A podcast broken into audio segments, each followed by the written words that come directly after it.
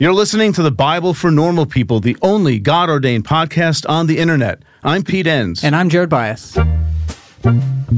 Hello, everybody. Welcome to this episode of the podcast. Our topic today is social justice and the radical gospel, and our guest is Obery Hendricks. Yep, and Obery is a visiting professor at Columbia University and Union Theological Seminary and author of the book Christians Against Christianity, which is uh, just come out. But this was really based on uh, our reading of, of one chapter of that book and, and talking about this idea of social justice. Yeah, and, he really lays out the biblical evidence, is the right word for it, of how pervasive the idea is. Yeah, and I just think in our again in the circles I would have run in and and seeing the the chit chat on social media, there's this sense in which social justice is pitted against the Bible or against Christianity, which has me scratching my head. So I think it was great for Obery to lay everything out like that. Yeah, hope you enjoy it.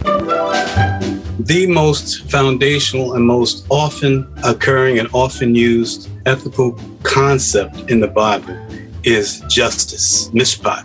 Justice and doing justice in community or doing right in society together, what you get is social justice. Doing justice in society, doing right in society. It's amazing that this is never talked about in Christian circles. Okay, Obery, welcome to our podcast. Great to have you. Thank you. Thank you. So glad yeah. to be with you.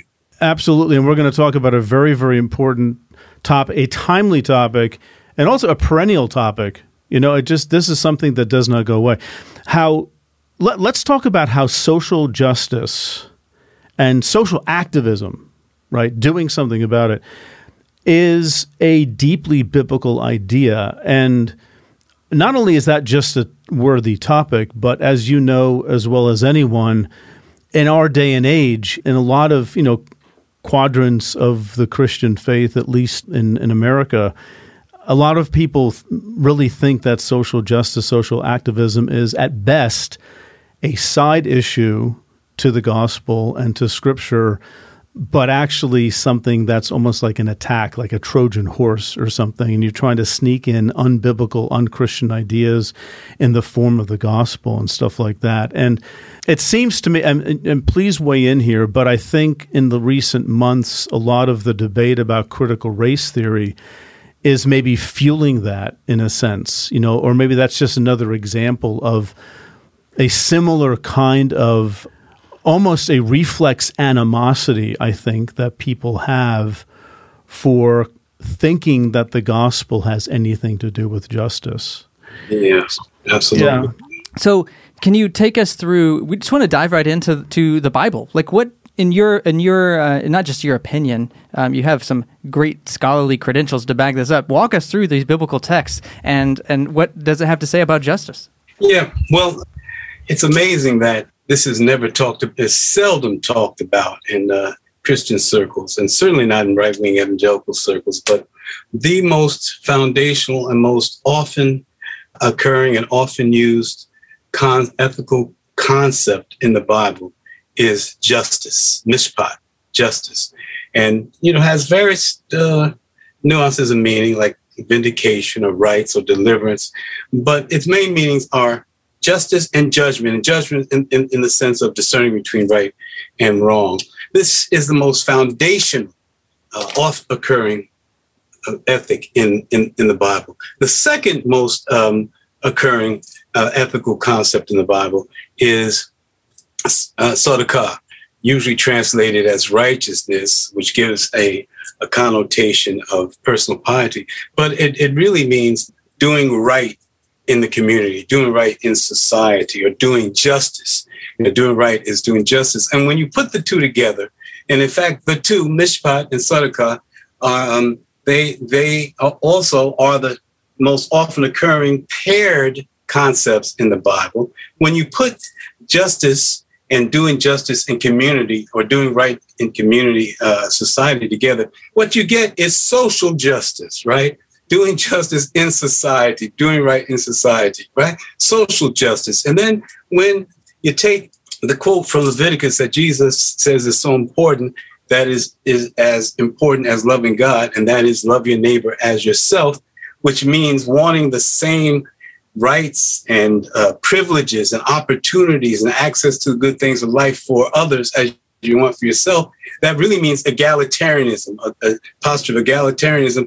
What we what we find then is foundational to the Bible, uh, the whole biblical witness is uh, egalitarian social justice, doing justice in society by by um, making sure that the structures and the relationships and the and the laws and the policies um, uh, of society give everyone equal access to the good things of life, and that's it, really, uh, essentially in a in a nutshell. And you know, I, uh, one thing that was sparked uh, as you were uh, explaining that is this whole idea of no partiality. Yes, right. People with more are not of greater value. God does not basically play favorites. So, and that that has in it, I think that has in it again this idea of um, egalitarianism of you know, of shalom, of peace. This is what it looks like when there's no partiality and, you know, loving your neighbor as yourself, as you were pointing out, is that's that seems to have like an egalitarian notion baked into it. And and I think I think the from what you're saying, here's where I think people are going to maybe need a little bit more help. Mishpat, justice. Justice seems to imply some it's not individualistic because it there's a communal nature to that. But righteousness is the individualistic word for a lot of people. Righteousness is it's sort of like this is how I mean Jared at least for me this is how I think a lot of people understand righteousness. It's I have this quality about me mm-hmm. that as a Christian God bestows upon me because I have faith in Jesus. So he sort of changes me on the inside. It's almost like a disposition, an inner cleansing. But that's not what it means, is it? in in the Hebrew scriptures, that's certainly not what it means. No, it's, it, it doesn't mean uh, personal piety, a posture of personal piety. When we look at at the the culture um, in which the uh, the biblical witness, almost every book of the Bible uh, except for the more uh, Greco-Roman ones found later in the New Testament. In the Bible, the, the culture is is essentially dyadic. In other words, it's all about the community. There is no word for individual in uh, biblical Hebrew. The term is always ha'am, the people, the community. And so when you talk about righteousness, righteousness is not tzedakah, righteousness is not is, is not individualistic because that was not that, that was not the, the cultural the, the cultural climate. That was not the culture that people grew up in. So it had to do everything has to do with its impact on the community. So one is righteous if one is doing right by others in community, right? So it's like now Jesus, you know, gave us holistic sense of spirituality when he said, "Love your Lord your God with all, all your heart, soul, mind, and strength," which is vertical, and love your neighbor as yourself which is horizontal. And what tzedakah really d- deals with is this horizontal notion of, of, of loving, uh, loving our neighbor. It's, it's, it's, um, and it is a reflection of the vertical. In other words, um, loving our neighbor or doing justice in society is, uh, is the reflection of one's relationship with God. Actually, is the only evidence of yeah. one's uh, relationship with God. Does does that make sense? Oh, it makes a ton of sense. And just you know, again, something that's uh, is sparking in my mind here as I hear you talking, and I'm, I'm thinking of the New Testament. We, are not, not going to go there, but you know, very uh, uh, commonly we hear about the righteousness of God, and that's a place where I think a lot of people land. They see God as righteous. God has this inner characteristic of piety or perfection but even there, it doesn't mean that. It's it's God does right by His people, and for for Paul's theology, it is saving the people by His own sacrifice of Himself, so to speak. Right. So even there, it's it's it's very much communally related. It's it's a word that means nothing apart from the effect that an act has on the well-being, the shalom of other people and that is that seems so uh, foundational to me. You know, it's hard to get away from that notion. So, and if we get away from that notion,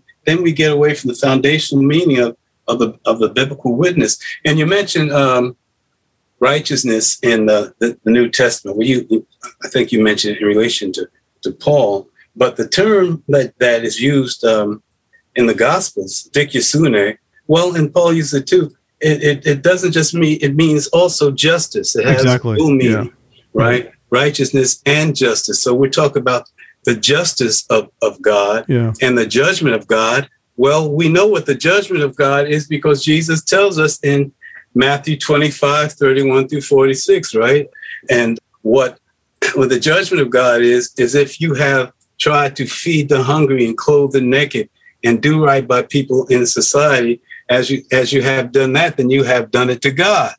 And then we're told that those who do that, how does it how does it end? It says the just ones um, enter into into paradise. Um, that's that's my uh, paraphrasing, of course. Yeah.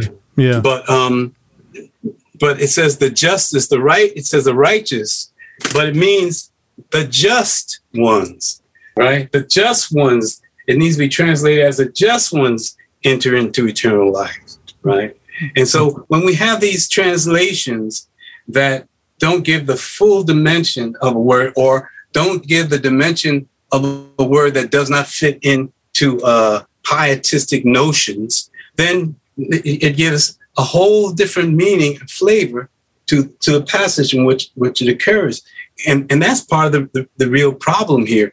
We have blinders, we have folk who, in, in the current age, in our society, who see things in terms of individualism and read individualism into Paul, and they read it back also in their translations of the text as as having uh, some kind of um, individualistic meaning when uh, those who wrote the biblical text and lived the biblical text didn't didn't have any notion individualism at, at all. It was always about what's good for the community, what's a, it's about for the community. So we have Simeon right in the temple um, in Luke two, and uh, you know uh, Jesus is brought to Simeon by his parents. But what we what are we told Simeon's doing?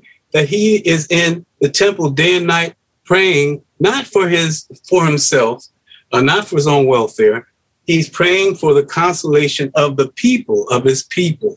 And that is reflective of the kind of cultural mindset, uh, uh, the cultural lens through which we should view the biblical witness. Then maybe let's back up a little bit because we have a you know a disconnect in our culture. I, I do feel like there are a large swaths of Christians who would say social justice, like you said, is a, is at best a distraction at worst, it's actually anti Bible, but at best, it's a distraction. The real work is getting people saved, you know, say the sinner's prayer, get them to heaven, and, and move on. And then there's others who see, as, as we're talking here, social justice is sort of the foundation of the biblical witness.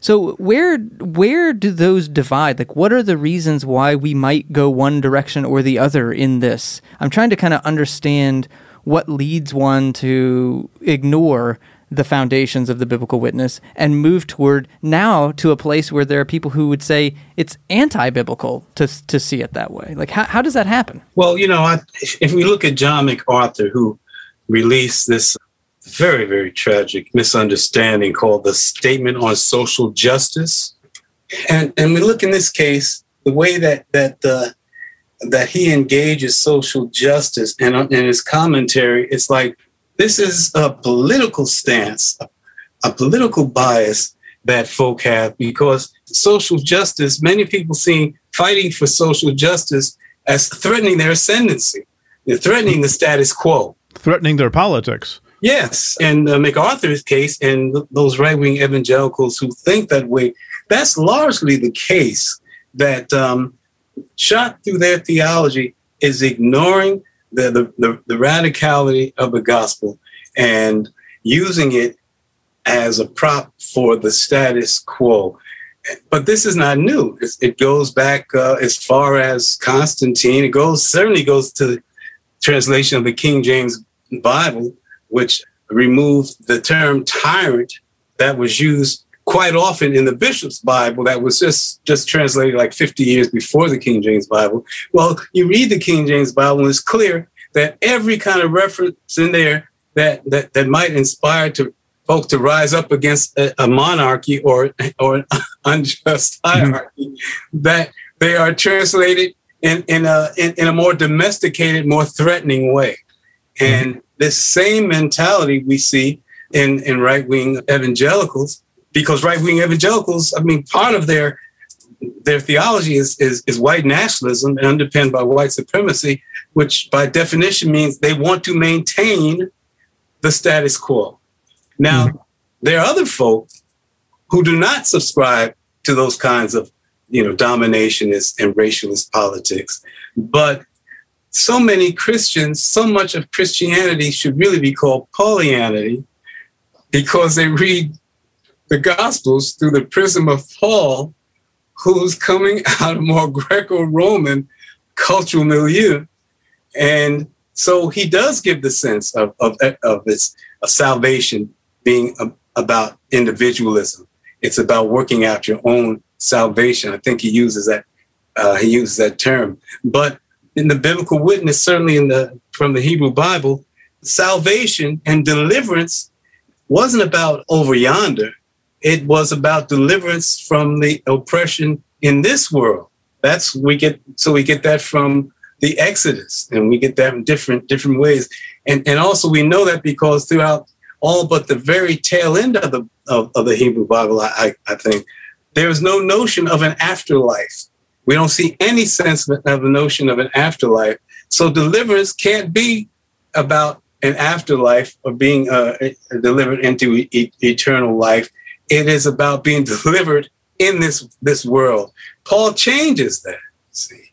And most of Christendom seems to lean more toward Paul than toward the Jesus of the Gospels. Well, in some ways, it's I mean, what I'm, I'm hearing too is it's it, that trajectory continues to go down. So maybe you know Paul kind of moves the needle a little bit. Then you have kind of Constantine in the Middle Ages, and we just kind of keep moving that needle more and more and reading back into uh, the text our own cultural context and milieu to where now it's it's even difficult to see for instance that might even be pretty mind-blowing for a lot of people to hear that the afterlife isn't really mentioned in the, in the hebrew bible. It, while very much true we've all been taught to sort of to skate over in that that fact and and find those places where we can kind of wedge in our current views of the afterlife.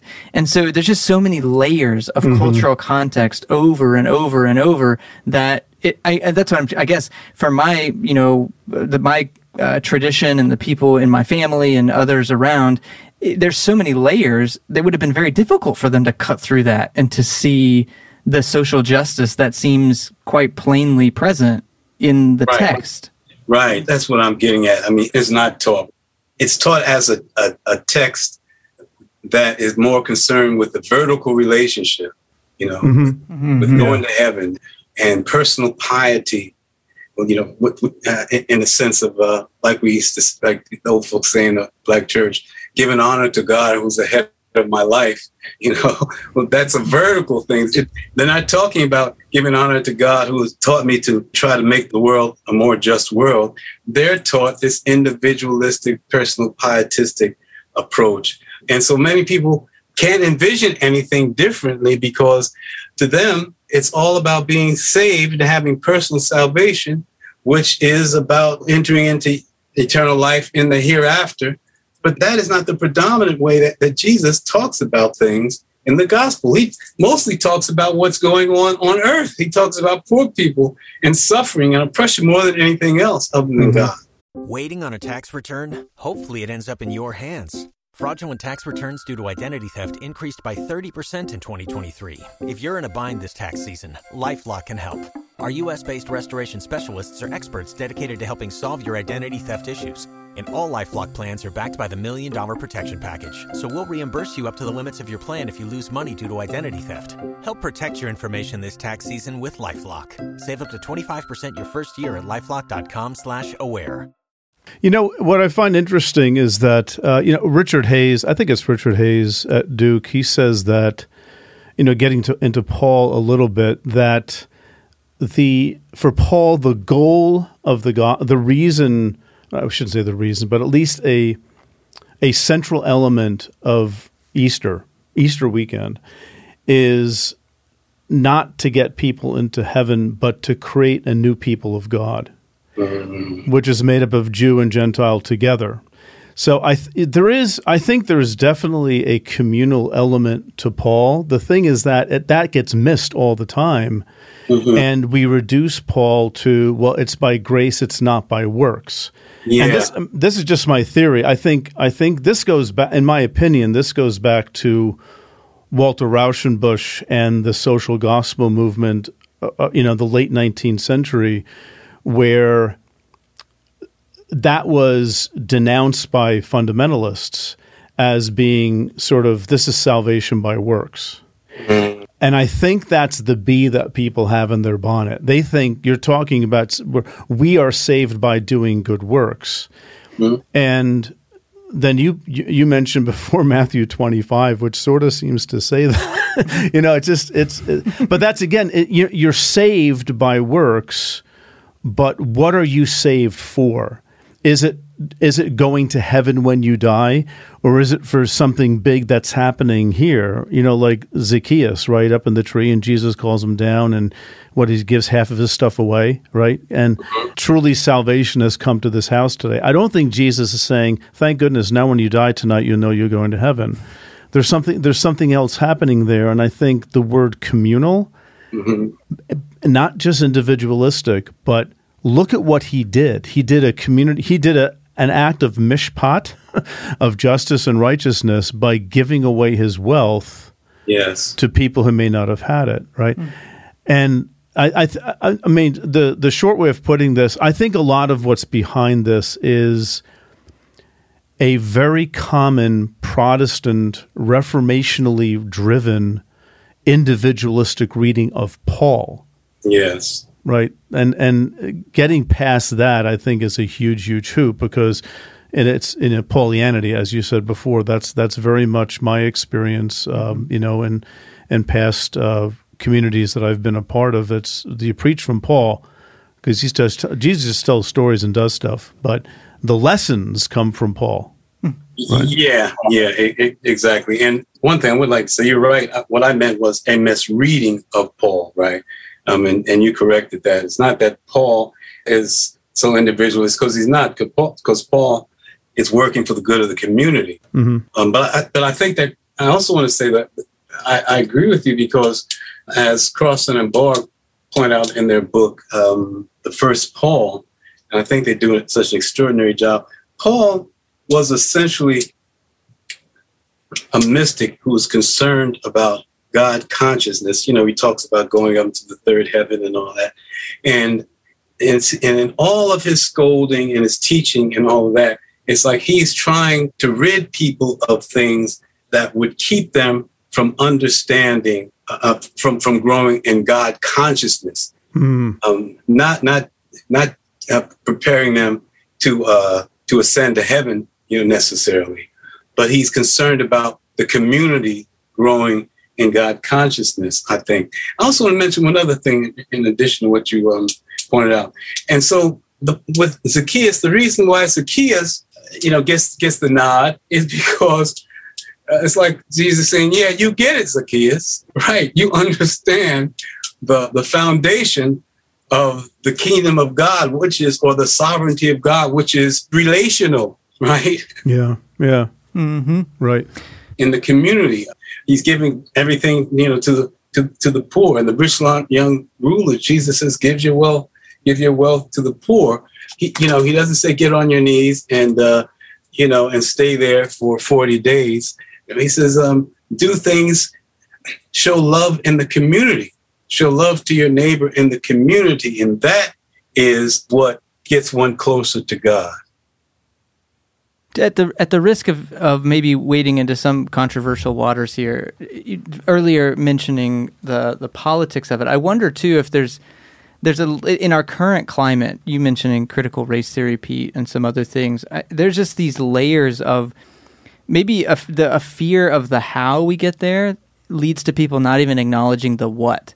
Uh, meaning, if we were to acknowledge that the Bible really does advocate for social justice, which again seems like it's not that problematic of a thing to say, it's kind of baffling that that's still a, a challenging thing to to admit for people.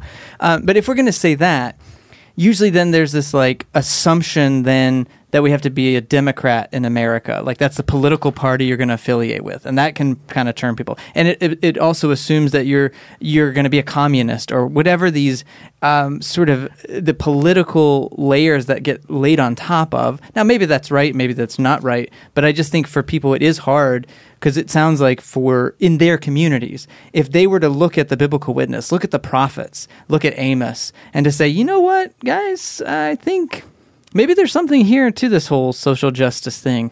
They're immediately going to be labeled a quote, you know, a Democrat, a communist. There's all these labels rather than simply letting it be and then saying, okay, what does it mean for us to do this now and to do this here in our local community, maybe, or in in these smaller ways? Do you get the sense too that there's just a lot of labels being thrown around and not a lot of conversation of you know, how do we, how are we faithful to the biblical witness, maybe in new and fresh ways? Yeah, yeah. I, I think, uh, I think I'm, I'm following you. And, and when we speak of, for instance, critical race theory, I mean, of course, we know that almost no one who talks about it has any idea what it really is. I mean, it's taught in law schools and graduate right. schools. Right. and, uh, and never could be show up in, in, in, in grammar schools. But something like critical race theory is about it's about talking about in, injustice, right, with a view toward to rectifying, right?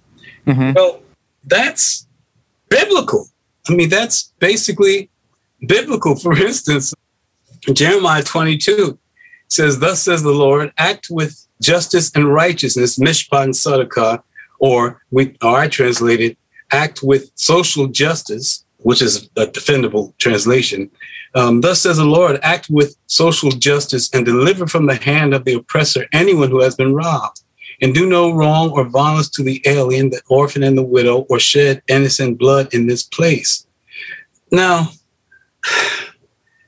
you, you know, critical race theory is is concerned um, wants to get to the point. It, first, it's about delivering folk from oppression, right? one aspect of it deals with reparations, well, then it says, deliver from the hand of the oppressor anyone who has been robbed. Well, certainly the enslaved were, were robbed, and those in Jim Crow were robbed, right? And do no violence to the alien or the, the immigrant, right? Um, I mean, this is just so so basic. This is one of many, many passages in, in the Bible that that that really is seems to be telling folk, telling those who are protesting for justice, social justice, that is telling them to do what they're doing, as long as they don't, you know, don't cross certain boundaries of excess and injustice themselves, right? Mm-hmm. So I mean, so it's it's it's it's so so very so very basic, I think, and uh, you you, you can find it all, all, all over. You find it in Isaiah 28. See, I am laying in Zion a foundation stone, and I will make justice, a mishpat, the line, and tzedakah, righteousness, the plummet. So w- wait a minute. So what's the problem here? He says the what the measure, uh, uh, uh, what we should be measuring our actions by, what the foundation stone should be justice and and doing justice in society or social justice. This is very very basic. So if but those who want particularly, let's point to the right wing. Right wing evangelicals, they ignore this. They don't want to understand this rightly because their concern is not justice. They never mention justice. They never mention love the neighbor. Their concern is to uh, at, at least maintain uh, the balance of power and privilege where it resides now, and not to hear anything or, or be held to account in any way for excesses um, that have occurred in the, in the, past that they continue to benefit from. You know, and and uh, I, I, would throw maybe into that mix a, a, different kind of problem, perhaps that there are many evangelicals who may not even be aware of the nature of the problem. Well, yeah, I was going to say. I think like, there are some who are very intentional about this. I think others just they just they've never heard this before, right? Hen- hen- hence the podcast, right? Yeah, well, uh, the only thing I would say is it, that makes just tying some pieces together. I think in some ways, the if the gospel is only go to heaven when you die, it's sort of uh, pretty um, coincidental that that really means kind of stay out of our affairs here on earth. It, it just sort of it's a distraction in some Right, ways right. of like yeah if we just get people to think that you know and again it's not like there's these you know twirling mustache evil people at the top of these things usually There are some. there are some usually. Um, but it's just a whole system of, of maintaining power that has this distracting theology of well it's no it's really just all about go to heaven when you die. So we don't really need to worry about disrupting you know upsetting the apple cart here. So i think those go hand in hand. You know, this is a big commercial for why the Old Testament is important. I think you know. I mean, because a lot of you know, there's stuff in the Gospels too that that you bring out in your book beautifully, um, Obery. But you know, the Old Testament has there's a lot of culture and society happening, and you know, Israelites are ruling themselves, and the kings aren't being just, and people aren't being just to each other. I think, in especially with Paul, it's pretty clear he was convinced that we're not going to be th- things are going to change rapidly. Jesus is coming back any minute, right? And maybe the focus isn't quite on h- how do we live here and now. How do we focus on the thing that the prophets focused on that Jesus had so much to say about? And again, that's no fault of Paul's, I guess, but but um, you know, if if you know the evangelicals we're talking about now, if if they had a robust embrace of the prophetic literature, it may give us different things to think about. But it's hard to get sound bites out of a few hundred pages when you can just you know pick a few verses in um, in Paul, I guess. And it's a lot comes down to just how the Bible's used. I think for some people, but I think you're right. And, you know, of course, when I speak of the right wing evangelicals, I am generalizing because I agree there are many uh, who are wrong, but they're sincerely wrong. yeah, They believe those who mislead them are telling, uh, t- telling the truth. Though I must say, I don't know what percentage that is because, the, you know, their rhetoric Yeah. is very, very hateful yeah, yeah. and, and in many ways an anathema to the gospel. But also when it comes to the prophets and overlooking the proclamation of the prophets, I- I also I think though that that is well part of that is because so many are taught that the, you know that they really don't need to know the Hebrew Bible because you know all they need to know is Jesus uh, and Paul. But also some of the, the statements of the prophets are just too challenging for folk who don't want to get involved in, in the dirty business of trying to make this world uh, more just. I mean, many folk come to the church just looking to be justified.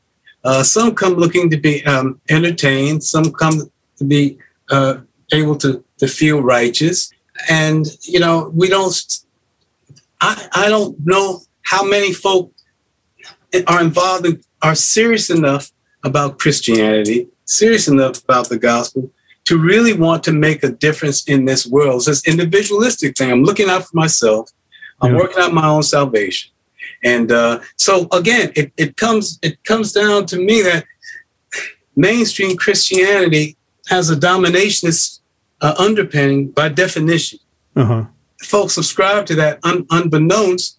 But I wonder how many folk would call themselves Christians or at least be involved in the church if they really knew how revolutionary they are supposed to be in this world. and how threatened it would how threatening it would be to do that and i i'm i'm channeling here we've had guests on over the past few years and i, I didn't come up with this myself somebody else said it but how you know the marginalized are going their ears are going to perk up when they hear the words of the prophets. Those who are not marginalized may not be as inclined to hear it. And i think part of this is uh, you know, economic privilege, which of course is tied to the history of racial issues in America as well.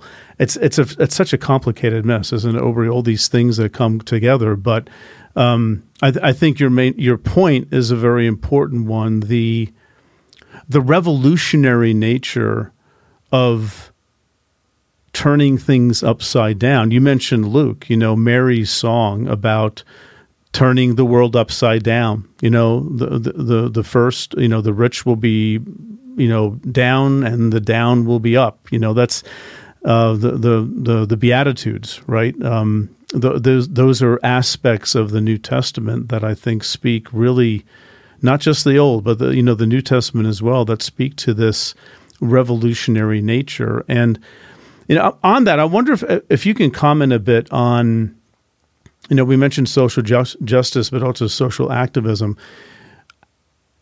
Is Jesus a social activist in his day, and and if so, how?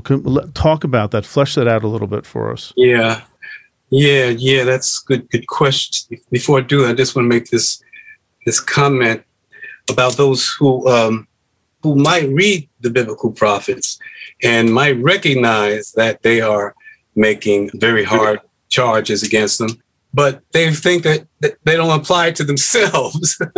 mm-hmm. Few people see themselves in the position uh, of those the prophets are speaking to, and uh, that's how they can.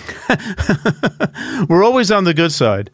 Huh? We're, you know, we're never the Pharisees. We're we're always the other ones in the New Testament, right? We we're always on the winning side. Okay, got it. All right. you know, was was was Jesus um, involved in social activists and, and uh, concerned with social social change. Well, you know, Luke tells us that in what he portrays as the first um, the first um, sermon of Jesus, per public oration of Jesus, that you know, what does Jesus say? The Spirit of the Lord is upon me to preach good news or bring good news to the poor, and that's the concern. Of, that's a social concern, but when he says to bring good news to the poor, what's good news to the poor? That there's going to be change and structural change. It's not that they're going to heaven. Uh, good news to the right. Yeah. Well, I mean, it says, "Don't worry, you'll die one day, and then everything will be fine." Right, right. right. The, the, no, it says, right? "Bring good." But well, the, the, way we know that it's not just spiritualized because later he says to bring liberation to the oppressed. Um, they yeah. use the, the term "thrao," which means press down, oppressed to bring liberation to the oppressed. All right. Now that that is what's that is oppression in this day. He's talking about social change.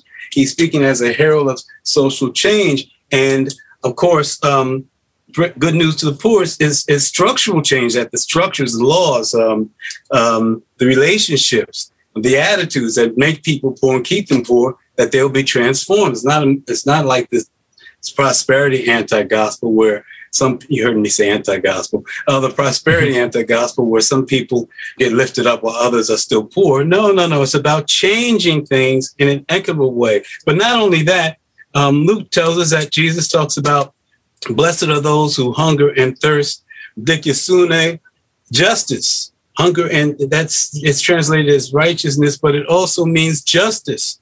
Mm. Blessed are those who hunger and thirst for justice in this world, I'd say social justice. He tells John the Baptist he must be baptized to fulfill all justice, right? All dikaiosune, all justice. Um, blessed are those who are persecuted for righteousness' sake, or for uh, for you know the, the dikaiosune, for for justice' sake. Shopify helps you sell at every stage of your business. Like that, let's put it online and see what happens stage. And the site is live. That we opened a store and need a fast checkout stage. Thanks. You're all set. That count it up and ship it around the globe stage. This one's going to Thailand. And that, wait, did we just hit a million orders stage? Whatever your stage, businesses that grow grow with Shopify. Sign up for your $1 a month trial at shopify.com slash listen. And you know, I, I mentioned in my book, you know, the uh, uh, Christians against Christianity, rather. Yeah, I forget the titles in my books too. Don't yeah, worry right. about that. Christians against Christianity. Well, Nick Wolterstorff uh, says he writes. My own reading of human affairs is that righteous people are either admired or ignored, not persecuted. People who pursue justice are the ones who get in trouble. And that, I mean, that just that's it in a nutshell. That, that mm-hmm. makes sense. So Jesus is not saying, well, those who are personally pious and uh, who are so holy that butter won't melt, in your mouth. Uh, blessed are you. Say no, Yeah. those of you No? who stand up for justice in, in, in this world. And he's concerned about the poorest and the least of these. It makes sense that that is what he's talking about. It only makes sense. It just doesn't make sense to those who don't want, who refuse to look more deeply at the meaning. And and it makes sense in in light of the fact that there was a lot of poverty and hunger. It it isn't just like you know a few people in ghettos somewhere you don't have to worry about. It's it was very pervasive, so it was a constant problem that people simply didn't have enough. Oh yeah, I mean, we he talks about that more poverty more than anything, right? His his uh, Mary talks about it in the Beatitudes, right? When he's he still hasn't. I mean, in the Magnificat, Jesus is is yet in her womb, and she's talking about the hungry being filled with good things. Um, and so it's important. And I just want to stress again in uh, in, in this in this parable, in which Jesus um, in Matthew 25, 31 and following, he ends by saying, um, Truly I tell you, just as you did not do it to one of the least of these, you did not do it to me. And these will go away into eternal punishment. But the, and the term there again is dikaiosune, but the just ones, not the righteous, but the just ones into eternal life. And so he's concerned about justice and about the state of society. And he talks about that more than he talks about anything else, and, and definitely more than he talked about for he more than he gestures about um, an afterlife. But he says if you're going to go into in, in, in, the key to eternal life is to work for justice in this life. Mhm. and, and that's that's that's the key to understand the gospel. I think. I Mhm. think Right. if we look at love your neighbor as yourself, and we look at this passage in Matthew, to me that gives us the crux, uh, the core uh, of the gospel. I think that's a, a wonderful place to to end as we kind of move from the Hebrew Bible into the New Testament and then Jesus's emphasis on this. And you know, for me, I would just say one thing that I really appreciate is I appreciate that you you swap out the word justice when we see that word righteousness because I do think we have this pietistic lens and it also kind of doesn't mean a lot. Like in my mind i didn't really i kind of glossed over that a lot as a kid. I didn't really know. It felt very abstract. But to think about justice in those instances just makes a big it makes a big difference and jars us out of our regular reading just enough to maybe see the bible a little differently. So maybe as we as we leave you know Obery is there anything else that you would give as sort of a, a words of wisdom for people maybe who are just now waking up to this idea that you know maybe the bible does have something to say about social justice. Maybe it does have something to say for how we kind of go about our our lives in community and in society. Is there kind of a uh, you know some practice or, or simple step or just something that people maybe can take forward uh, as they continue to grow in this? Well, I, I think that what should be kept in mind is how foundational this notion of justice and doing justice in society is. It is the it, it is the foundation of the biblical uh, witness in the sense that it is what we it is the ethical uh, formulation that we find more than any other in the Bible, even in Psalm 72, in what we understand to be an inaugural psalm. The prayer is, Endow the king with your mishpat, your justice, O God, the royal son with your tzedakah, your sense of doing right by people in society. May he judge your people in tzedakah, your afflicted ones, with mishpat. I mean, it's saying that what it's also saying here is that those who are in positions of power and governance, that they have a responsibility to be concerned with those in need. But more importantly, what they should have as their guiding star is this whole notion of social justice, doing justice by people in society. And that shows just how foundational it is. It's foundational even to the extent that it tells how those in government should, how governments should act. Mhm. And so I just want uh, to leave that anyone who takes seriously the biblical witness as a guide for action in the world, the way we act in society, should really take seriously that justice that must be seen as analytical.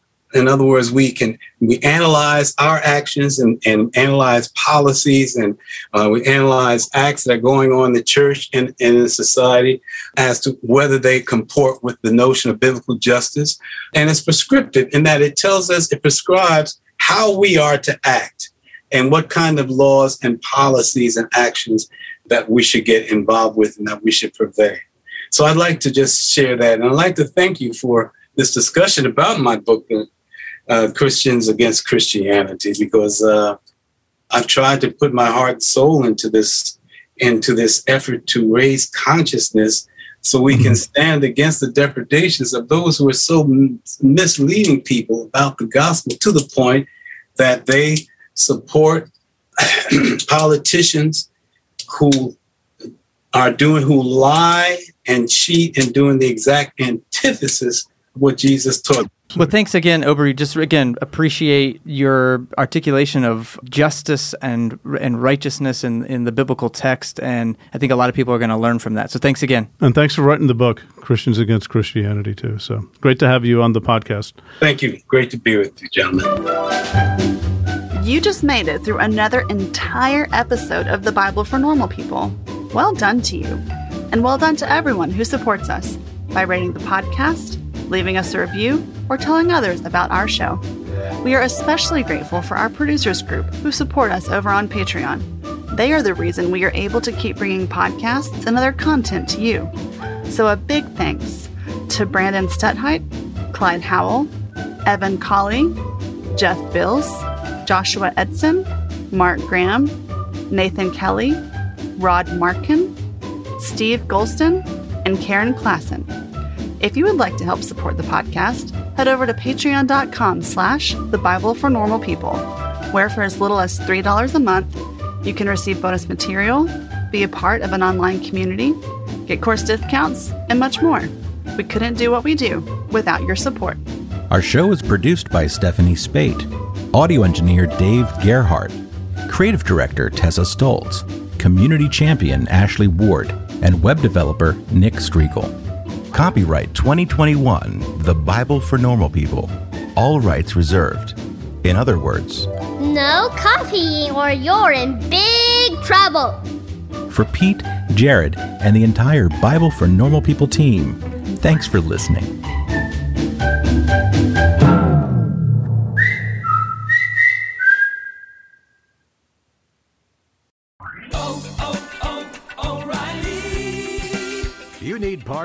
O'Reilly Auto Parts has parts. Need them fast? We've got fast. No matter what you need, we have thousands of professional parts people doing their part to make sure you have it. Product availability. Just one part that makes O'Reilly stand apart. The professional parts people. Oh, oh, oh, O'Reilly Auto Parts.